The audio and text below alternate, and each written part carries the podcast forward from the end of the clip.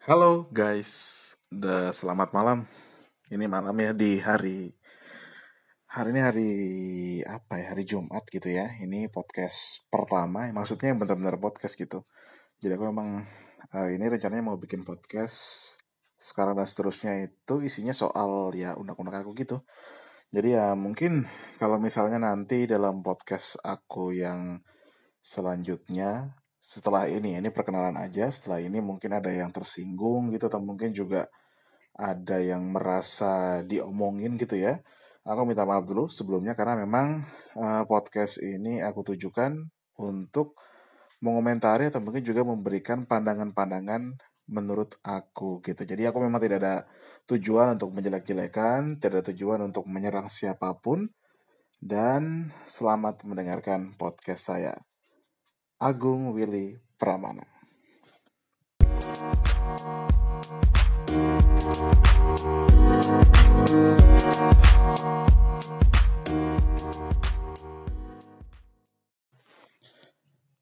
selamat datang di podcast pertama banget dari Agung Willy Pramana. Itu aku ya. Uh, sebelumnya kalau aku di dalam podcast ini mungkin ada yang tersinggung gitu ya, atau mungkin ada yang ya merasa diserang gitu dengan omongan-omongan aku, aku mohon maaf terus sebelumnya.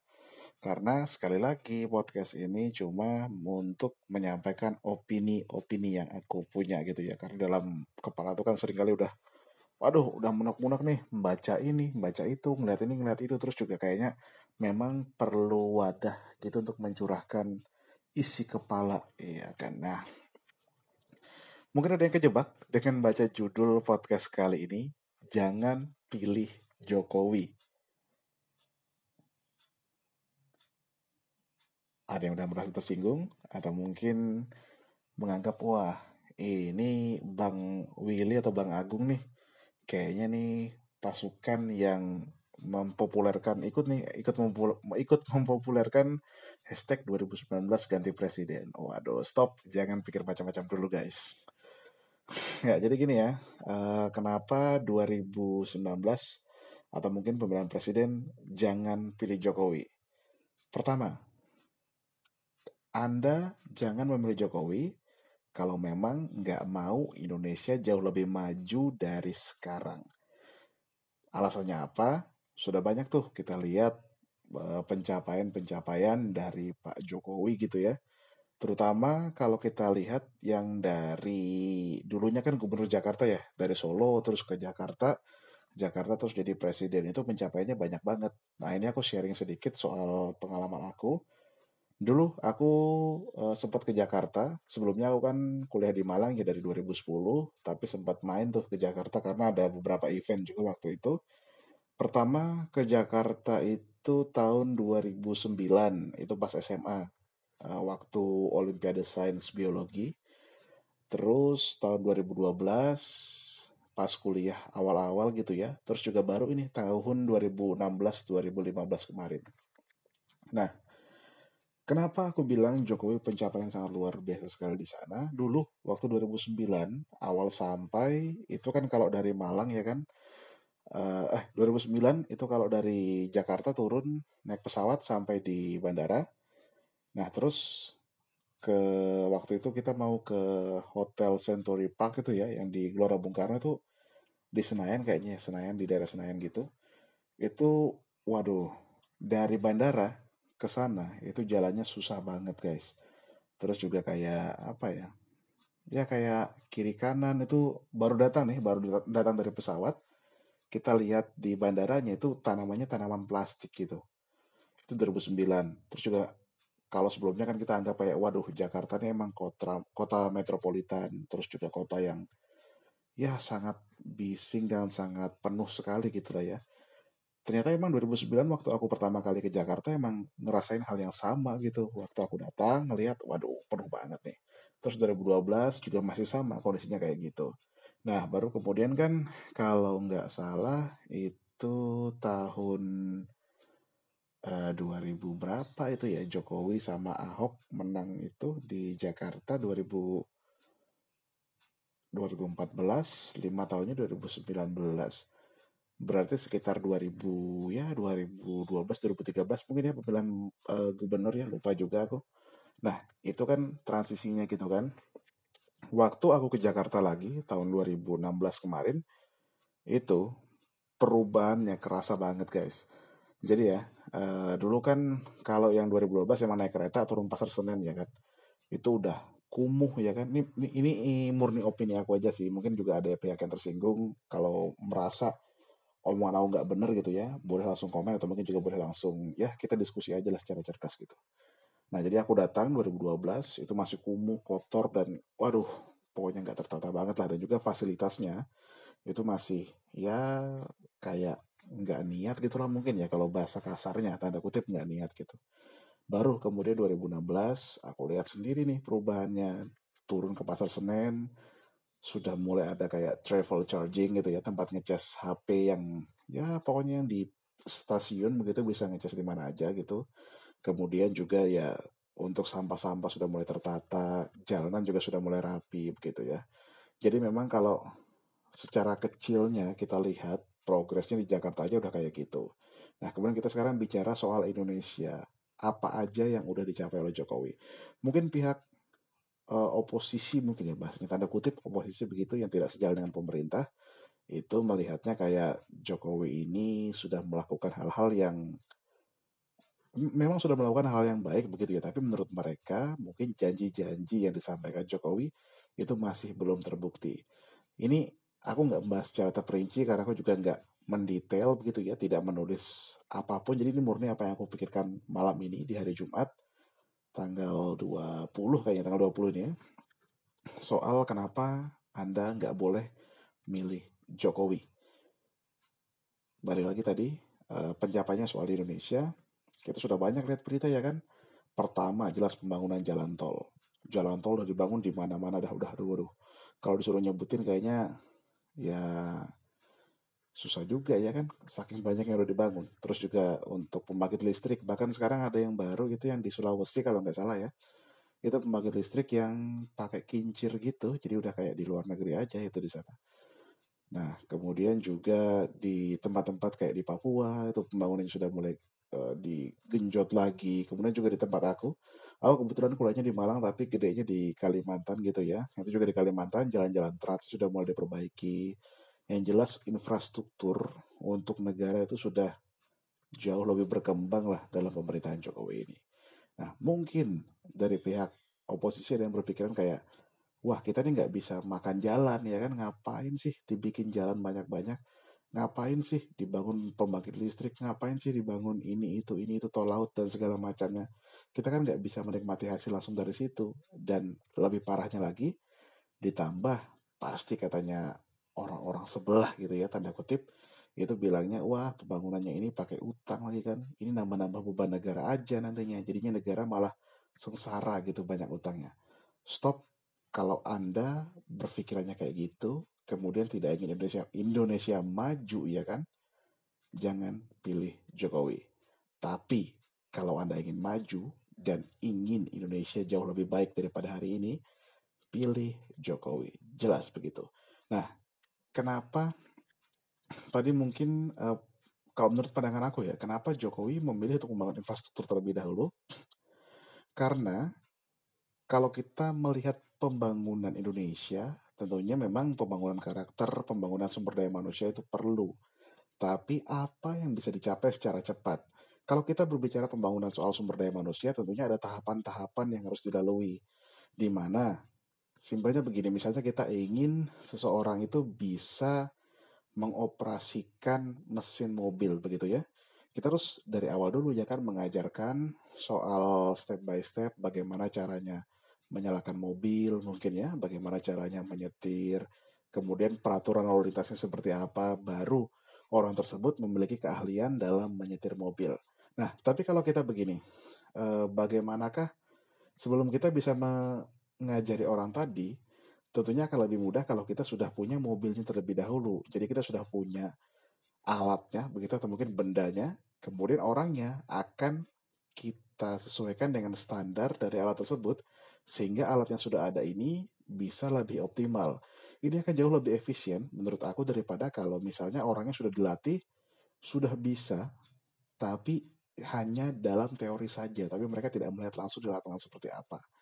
Nah, ini sama kayak kita membangun jalan tol, kita kayak membangun membangun apapun begitu. Jadi memang sumber daya manusianya tetap akan ditingkatkan begitu. Kalau katanya Pak Jokowi sih ada revolusi mental begitu ya. Berarti memang kalau revolusi mental itu menurut aku kayak meningkatkan kualitas sumber daya manusianya. Tapi memang untuk kualitas sumber daya manusia yang meningkat itu juga perlu infrastruktur yang memadai. Nah, kalau tadi sudah kita bicara soal infrastruktur yang, infrastruktur yang memadai untuk meningkatkan sumber daya manusia. Kemudian kalau berbicara eh, dengan membangun ini justru menambah utang Indonesia. Stop berpikir kayak gitu ya. Karena kalau kita bicara ini mungkin aku bukan eh, seorang bisnismen atau mungkin bukan ya bukan orang-orang yang berkecimpung dalam dunia ekonomi begitu ya. Karena aku juga masih mahasiswa kuliah di U B di Malang. Nah, kenapa infrastruktur ini ngutang dulu baru dibangun, kemudian nanti kalau katanya sebelah itu bisa berbahaya gitu ya. Padahal enggak guys. Jadi gini kalau menurut aku. Kalau misalnya kita ingin, iya kan, ingin mengirimkan barang dengan lebih mudah, tentunya kita perlu jalan yang bagus. Nah, jalan yang bagus ini kalau kita menggunakan sumber dana yang sekarang, nampaknya memang perlu waktu yang lama, sehingga nantinya keuntungan yang bisa dicapai dengan cepat itu nggak bisa kita dapat begitu karena waktu butuh waktu yang lama.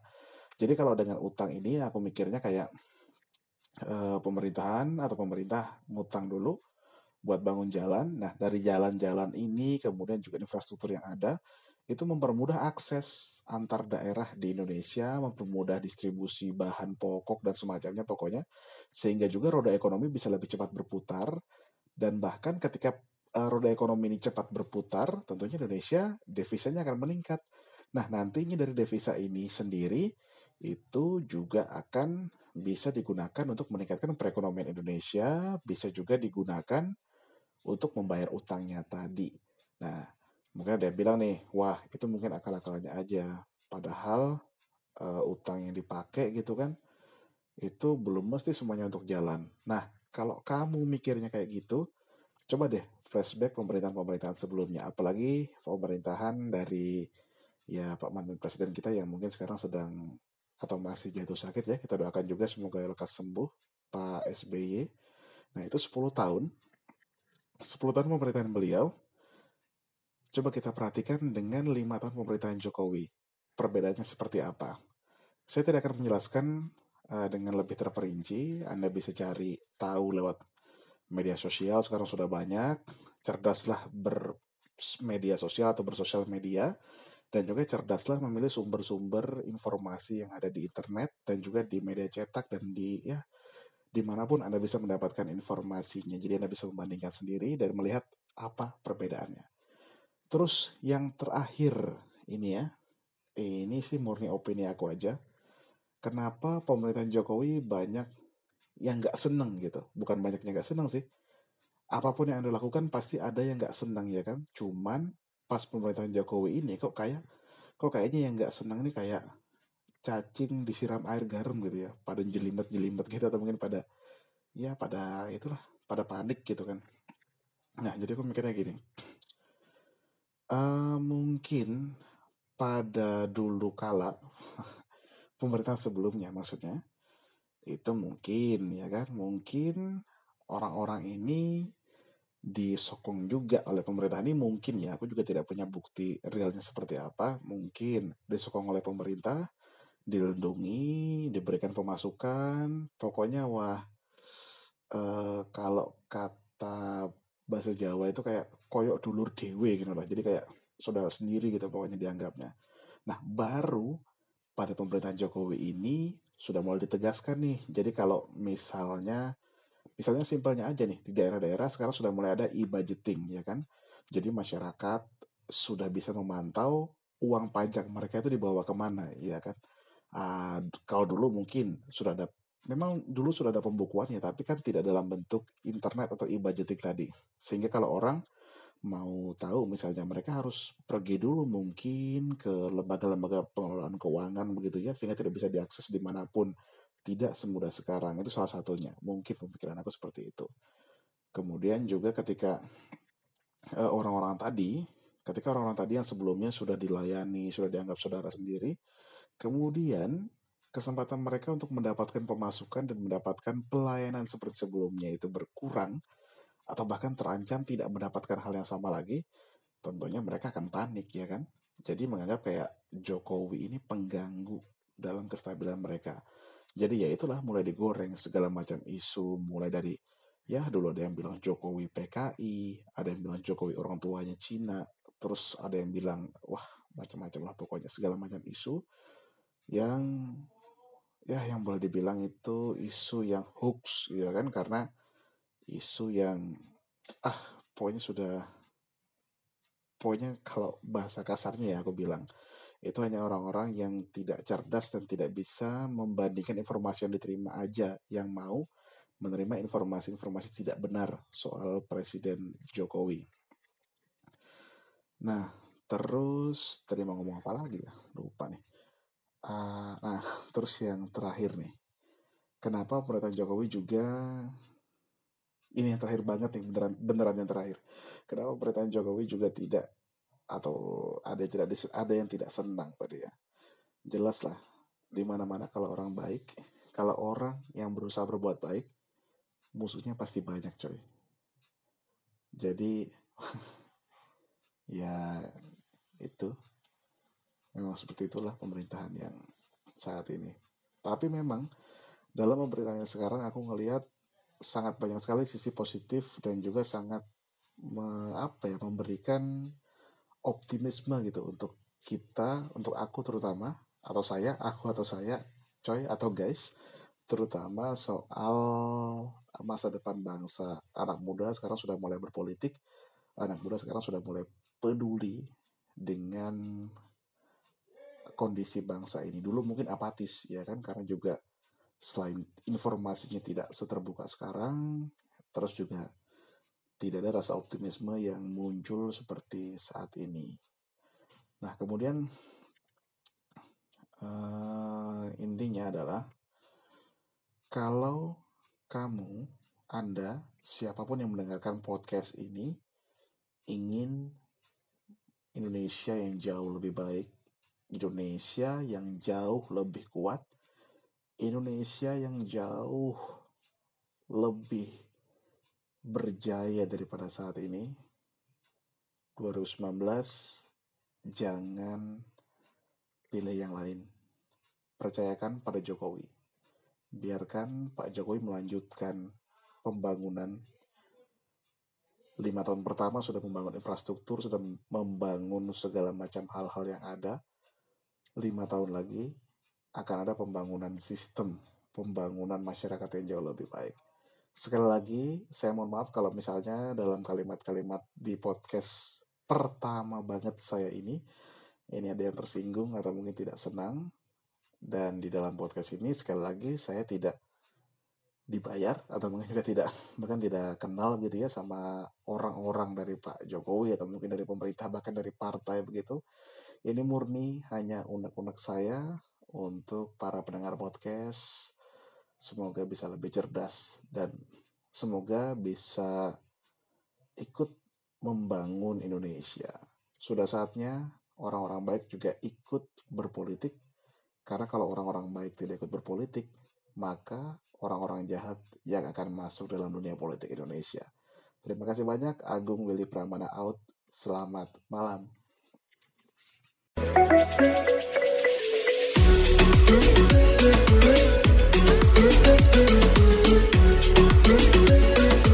Halo guys, welcome to podcast Willy Pramana. Podcast ini isinya opini aku yang aku buat tanpa maksud atau tujuan untuk menjelek-jelekan atau menyakiti pihak manapun. Tapi kalau misalnya ada yang merasa disakiti atau merasa dipojokkan dan tidak suka dengan podcast aku, aku mohon maaf.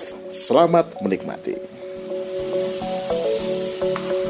Halo guys, welcome back to podcast Willy Pramana. Tentunya bareng aku, Willy Pramana, dan juga Neng Cantik Neng Nuril Alpha. Apa kabar, Neng? Halo, kabar baik. Babang Willy gimana kabarnya? Kabar ah baik juga sih kayaknya. Baik-baik baik. Oh iyalah ya. Sama Neng Nuril Alpha. Nah, okay. Neng, ini di podcast episode uh, bukan episode sih, opini keempat. Mm-hmm. Kita kayaknya bakal bahas sesuatu hal yang lagi in nih. Mm-hmm. Nah, ini kemarin kan di Asian Games. Mm-hmm. Itu dari cabang pencaksilat ada fenomena yang menarik. Fenomena uh, itu ya. Yang Jokowi Prabowo itu. Nah, itu. Dan bahkan sekarang barusan aku ngecek di Twitter juga ada hashtag yang lagi in. Itu hashtag hmm. Wowo sayang Wiwi katanya. Berarti Prabowo sayang Jokowi gitu ya, ya maksudnya tapi, ya. Tapi gini, uh, sekarang kita bahas ini kalau dari analisa masing-masing ya nanti ya. Uh-huh. Mungkin kayaknya mau Neng duluan analisanya? Enggak, Abang Willy duluan okay, aja ini. Kan sebagai tuan rumah. Waduh, ya. tuan rumah ya, tuan rumah. Saya tuan rumah podcast Willy. Waduh. Oh, enggak, jadi gini. Kalau dipikir uh, Prabowo Jokowi ini apa ya, kalau anggapannya kayak El Clasico gitulah kalau bola, sepak bola tuh ya, kayak Real Madrid musuh Barcelona gitu. Hmm. Kayak M U Liverpool. Jadi anggap kayak dua tim yang sama hebat. Terus pas kemarin di dua ribu empat belas sudah melakukan match pertama dengan pemenangnya Jokowi. Dan nanti di dua ribu sembilan belas bakal ada rematch-nya. Hmm. Nah tapi kalau kita tarik ke belakang, sebelum mereka bertanding atau sebelum menjadi dua kubu yang berbeda. Oh, dua kubu yang berbeda. Tuhan memang. Aduh jahat banget sih Bapak, ya ampun. Karena maksudnya dua kubu yang berbeda itu, itu memang E, dari Jokowi dan Prabowo sebenarnya punya latar belakang sempat menjadi satu kubu yang sama. Mm. Mungkin yang ingat di tahun dua ribu berapa ya? dua belas kayaknya ya. Mm-hmm. Pemilihan Gubernur Jakarta. Oh iya iya. Ya kan. Nah, itu waktu itu Jokowi sama Ahok naik, yang menjadi kingmaker-nya atau yang menjadi tim pemenangannya, ketuanya. Itu kalau tidak salah adalah dari Prabowo sendiri kan, mm. yang memberikan e, apa sih namanya? promosi itu apa sih? kampanye, kampanyenya sendiri itu segala macamnya. Nah ini terlepas uh, aku mungkin gak akan ngomongin soal masa lalunya masing-masing ya. Kayak Jokowi yang dulunya sebagai mebel, terus Prabowo yang militer sebagai mebel. Ya maksudnya Mebler, punya mebel ya, gitu loh ya, ya, ya. ya bukan rumah mebel lah jelas lah. Hati-hati loh, itu presiden loh masih. Oh ya ampun, ujaran kebencian loh. Ujaran kebencian loh, hati-hati. Tapi okay. memang bener kan dulunya kan pernah uh, dan sekarang mungkin masih menjalankan juga usaha mebel itu. hmm. Terus Prabowo juga dari militer, dan di sembilan puluh delapan katanya ada yang bilang juga menjadi salah satu pemicu uh, demo mahasiswa, atau mungkin juga menjadi apa ya, dalang. Kita nggak ngomongin ya, enggak, ini cuma nggak detail, nggak detail. Ini oh, cuma cuplikan, ya. cuplikan dari apa ngomongin. yang pernah kita baca gitu kan. Kalau kita okay. saya akan bahas dan akan menjudge-menjudge di situ, tapi tidak akan bahas itu. Okay. Tapi kita akan bahas soal apa yang mereka lakukan sampai saat ini. Jadi dulu mereka pernah bersama di Gubernur D K I Jakarta. Mm-mm. Mereka bareng-bareng, serasi banget kan. Mesra gitu Mesra ya Mesra banget. Jadi kayak uh, pas itu Jokowi sebagai wali kota Solo terbaik. Eh wali kota terbaik, terbaik. Di internasional juga kan, kalau gak salah kan ya. Kayak iya. Dan itu tuh waktu dia menjabat sebagai wali kota Solo. Iya wali kota Solo. Terus juga Ahok jadi Gubernur Babel, kalau gak salah ya, Bangka Belitung. Gubernur ya Gubernur Bangka Belitung. Terus kemudian naik ke Jakarta mereka hmm. berdua. Itu sangat apa ya, sangat harmonis gitulah kalau dilihat ya. hmm. Nah terus kemudian pas dua ribu empat belas ternyata Pak D. Jokowi akhirnya mau naik menjadi presiden. Terus juga si Prabowo juga mau naik kan akhirnya kan. hmm. Nah itu baru mulai ada dua kubu yang berseberangan. hmm. Kubu kubu Probowi Probowi Prabowo dan Prabowo juga, dan Jokowi ya, ya Prabowo Prabowi dan juga kubu dari Prabowo tadi, Prabowo dan Jokowi tadi. Uh-uh. Nah tapi semakin ke belakang ketika uh, akhirnya dua ribu empat belas Jokowi menang, terus kemudian Jokowi menjadi presiden, mereka sempat loh minum teh bareng di Istana. Hmm. Sempat baca beritanya nggak? Pernah, sempat juga uh, baca. Terus pas ke Istana mereka minum teh bareng. Terus itu Jokowi, Anda tahu yang moto siapa? Nggak tahu. Saya. Oh iya. Jelas ngibul lah. It's awas, hoax loh hoax. Okay. Awas, ibu hoax tuh. Ada undang-undangnya sekarang, awas loh hoax tuh. Nah, tapi kemudian uh, setelah itu juga ternyata si dari Jokowinya juga pernah mampir ke Prabowo kan, pernah naik kuda bareng gitu. Mm-hmm. Pernah kan ya. Nah, yeah. nah baru kemudian ketika sudah sempat dua kubu seberangan harmonis, terus sempat seberangan lagi nih baru-baru kemarin. Yeah. Yang dimana waktu Pak D. Prabowo bilang kayak uh, Indonesia dua ribu tiga puluh empat bakal bubar. Oh iya, betul. Uh, betul. Ya kan? Ha. Dan ternyata diambilnya dari novel apa gitu kan, karangan ha, itu kan. Ha, ha. Dan datanya juga tidak terlalu valid itu. Kemudian juga dari Jokowinya justru bilang kayak seharusnya pemimpin itu memberikan optimisme kepada anak buahnya, kepada masyarakatnya, mm-hmm. agar semuanya itu bisa berjalan dengan baik gitu kan. Mm-hmm. Jadi nah, itu ini, juga salah satu jadi triggernya juga ya. Iya, iya. Semakin jauh, bukan semakin jauh gitu sih, dalam artian Memper, uh, memperjelas, memperjelas tembok antar dua betul, kubu ini betul, kayak betul. Gitu.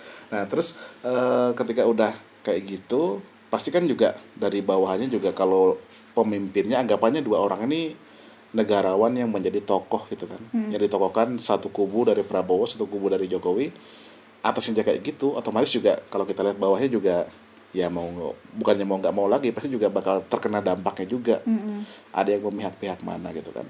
Nah tapi baru kemarin ini. Hmm. Ketika momen di Asian, Asian Games, Games itu, itu, ya. Itu kayak memunculkan apa ya? Memunculkan momen yang seharusnya, waduh, ada suara sepeda motor. Oke, lanjut guys. Tadi sebelumnya kita sempat ada itu ya, sekilas info. Sekilas info ada insiden. Beli ya? Honda C R F. Itu Honda C R F kayaknya itu. Beli Honda C R F, harganya dua puluh lima juta. Ya, silakan. Ada iklan motor jadi salah fokus. Tadi sampai di itu ya, di Asian Games akhirnya hmm. kalau bahasa aku sih kayak pamer kemesraan sih. Kemesraan. Tapi juga eh, aku ngelihatnya itu kayak harusnya menjadi apa ya? Menjadi bukan pukulan, tapi menjadi kayak contoh untuk bawahnya juga yang katanya akhir-akhir ini kan juga dari netizen juga mengelompokkan dua kubu kan, mm-hmm. kubu kecebong katanya mm-hmm. kalau yang sama memihak Jokowi, terus juga kubu kampret katanya kalau di oh, Prabowo. Gitu ya? Tahu, udah tahu. Tahu, tapi yang aku tahu tuh malah kubu dua hashtag ya, hashtag dua ribu sembilan belas ganti presiden sama hashtag uh, dua periode. Iya, hashtag hashtagnya sih emang dua itu. Oh, tapi kalau oh, misalnya kubu-kubuannya gitu ya, netizennya gitu ya. Ya kalau Neng Nuril ngelihat di internet itu ya. Atau saya misalnya dua ribu sembilan belas ganti presiden, terus di bawahnya ada yang komen gak seneng gitu, ada yang komen lagi tuh, wah ini kecebong nih yang gak oh, seneng nih okay. Terus gantian kalau Jokowi kalau Jokowi lagi batuk bu kalau Jokowi lagi diposting di sosial medianya kayak kebaikan-kebaikannya atau prestasi-prestasinya gitu ya, hmm. itu juga ada yang komen kayak gak seneng gitu, terus di komen lagi di bawahnya, wah nih kubu kampret nih gak seneng, oh, jadi kayak gitu okay. Nah padahal kalau kita lihat dengan momen yang kemarin yang ternyata tokohnya aja kayak gitu ya, mm-hmm. bisa ayem berdua duduk bareng, mm-hmm. ya kan, dalam momen Asian Games seharusnya juga di bawah uh, para pendukungnya atau mungkin juga bahasanya apa ya, militannya, waduh, mm-hmm. kalau kalau kerasnya sih militannya gitu ya, yeah. itu juga seharusnya bisa mencontoh itu. Jadi anggapannya kalau misalnya kita memiliki perbedaan argumen, ya beradu argumen aja, tapi nggak usah yang kita menjelek-jelekan dalam ra- ranah pribadinya. Betul, betul. Ya, jadi misalnya kayak uh, ada yang mendukung Jokowi dengan kinerja-kinerjanya seperti apa, ya tonjolnya itunya aja. Tapi juga dari pihak Prabowo juga harusnya melakukan hal yang sama, tapi bukan dengan melakukan semacam kayak politiknya itu yang mengandung sara, menjelek-jelekkan, kemudian juga politik yang pokoknya tidak berbasis dari argumen dan juga fakta yang nyata gitu loh. Mm-hmm. Harusnya seperti itu. Dan juga ingat, meskipun beda argumen, meskipun uh, beda pendapat, tapi yang jelas harus tetap satu.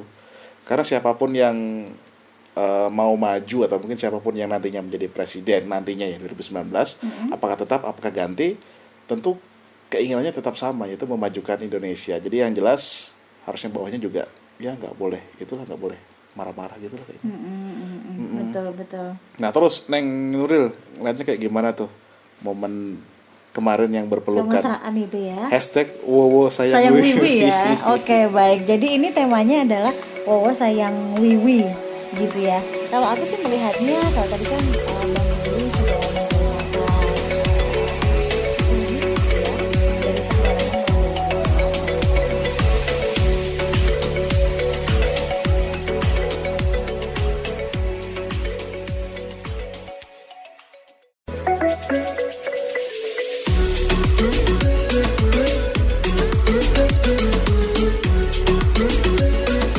halo guys, welcome to podcast Willy Pramana. Podcast ini isinya opini aku yang aku buat tanpa maksud atau tujuan untuk menjelek-jelekan atau menyakiti pihak manapun. Tapi kalau misalnya ada yang merasa disakiti atau merasa dipojokkan dan tidak suka dengan podcast aku, aku mohon maaf.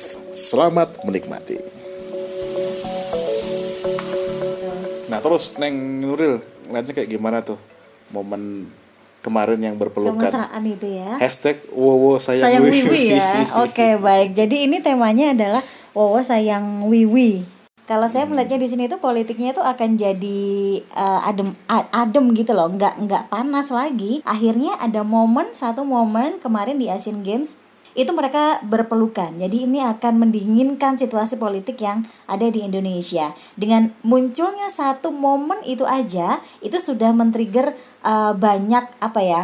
Banyak kedamaian-kedamaian yang lain gitu loh. Jadi muncul hashtag satu lagi, hashtag wowo sayang wiwi. Kemudian juga pemberitaannya banyak sekali gitu kan. Jadi untuk sesaat ini netizen-netizen itu di, dibuat lupa. Dibuat lupa sama permasalahan-permasalahan yang uh, menonjolkan perbedaan antara keduanya gitu. Nah saya berharapnya sih sama seperti Babang Willy tadi.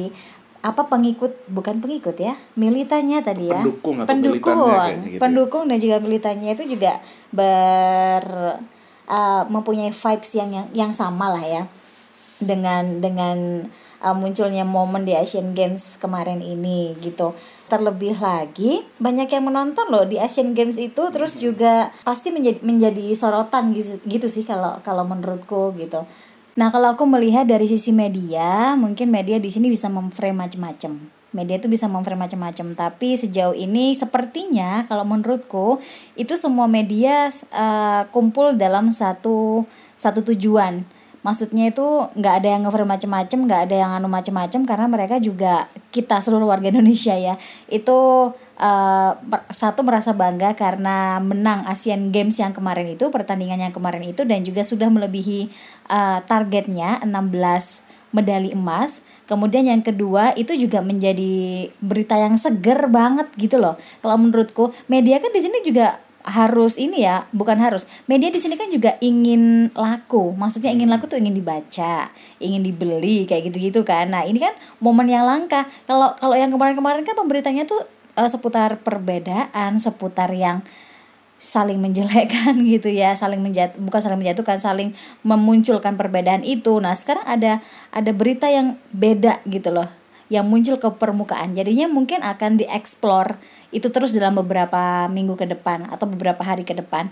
Nah kemudian kalau menurutku momen yang kemarin ini itu mendinginkan suhu politik di Indonesia itu hanya sementara saja, karena nanti kan juga masih ada beberapa babak pertandingan antara Jokowi dan juga antara wowo dan wiwi itu tadi ya, antara wowo dan wiwi yang selanjutnya. Nah di sini malah peran dari Uh, ini tim suksesnya malahan hmm. yang menurutku yang harus lebih lebih bagus. Maksudnya itu mereka netizen atau masyarakat itu bisa dipancing atau bisa di-trigger oleh umpan-umpan yang dikeluarkan sama masing-masing tim tim sukses gitu. Jadi kalau menurutku malah harusnya tim suksesnya nanti yang akan bekerja lebih keras lagi. Oke, jadi tadi kita sempat ngomongin, bukan sempat ngomongin ya, kita tadi kita tadi masih ngomongin lama nggak siaran kebelibet. Anda tidak pernah senam lagi ya Pak? Iya, ya? Saya tidak pernah haming dan senam, saya lupa saya. Jadi memang uh, momennya itu sem- memberikan suasana dingin gitu ya, Neng Nuril ya. Tadi juga cooling sempat. Sensation ya. Itu kayak iklan apa ya? Ano? Apa sih? Minuman. Mouthwash itu, Colgate, Colgate ya. Cooling sensation. Nah, jadi kita tadi sempat ngebahas kayak uh, peta kekuatannya sedikit, tapi nanti mungkin akan lebih detail di podcast selanjutnya kita bikin soal perbandingan atau kekuatan dari oh, benar. dari kubunya Prabowo, Prabowo dan kubunya Jokowi. Jokowi. Nah, tapi nih uh, untuk mengakhiri episode yang ini, mm-hmm. waduh mengakhiri. Ini menurut Neng Nuril, yeah. uh, ketika melihat momen seperti itu dan kedepannya, kira-kira yang harus dilakukan oleh para netizen atau masyarakat Indonesia sekarang mm-hmm. dan nanti itu apa? Kalau menurutku sih bisa menjaga ya, bisa bukan menjaga, bisa memelihara vibes ini, bisa memelihara vibes uh, dingin ini tadi gitu loh. Nanti cooling se- sensation, cooling sensation ini tadi, entah gimana nanti tim sukses dari masing-masing calon akan melemparkan isu-isu itu, kita tuh nggak terpengaruh, kita tuh nggak terpengaruh karena kita tetap memelihara Uh, vibes perdamaian atau ini ya, vibes cooling sensation yang ini tadi gitu loh. Dan kita juga nggak tahu lagi kan nanti isu-isu apa yang akan dilempar oleh masing-masing tim sukses dari calon Prabowo dan juga Jokowi begitu. Hmm, jadi intinya kalau aku kayaknya hampir sama sih ya, hampir hmm. sama. Pokoknya intinya adalah nyontek aja. Intinya tuh beda pendapat boleh, adu argumen boleh, tapi jangan sampai gontok-gontokan ya hmm. kan. Kita masih saudara, harus semuanya dalam suasana kekeluargaan. Beda pendapat boleh, tapi yang jelas tetap dalam suasana dingin dan berpikir cerdas. Betul. Jangan pakai emosi. Kalau ada yang keliru, omongin, adu argumen sampai menemukan titik yang sesuai. Betul. Dan gitu. Ingat ya, hashtag cooling sensation. Iya, hashtag cooling sensation ini kan. Dan juga hashtag wow sayang Wiwi. Betul. Itu boleh dicek di Twitternya. Oke, sampai jumpa di podcast selanjutnya. Kalau kamu punya pendapat lain, boleh langsung, langsung komen di bawah. Boleh juga langsung di email aku. Willy Pramana out and Nuril Alpha. See you guys.